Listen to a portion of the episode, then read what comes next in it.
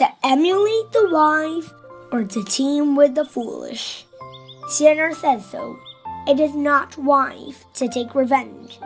Xianer told Shifu, Shifu, Wang Xiaowu often fails to keep his promise. Since he doesn't show respect for me, I'm going to treat him the same way. Shifu said nothing. Xianer added, Wang Xiaowu always bullies me, slanders me, and hurts me on purpose.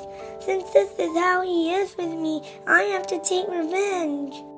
Shifu replied, My dear Er, it is time that you do some reading and reflection. Below are quoted from my Shifu's new book, Say Good Things.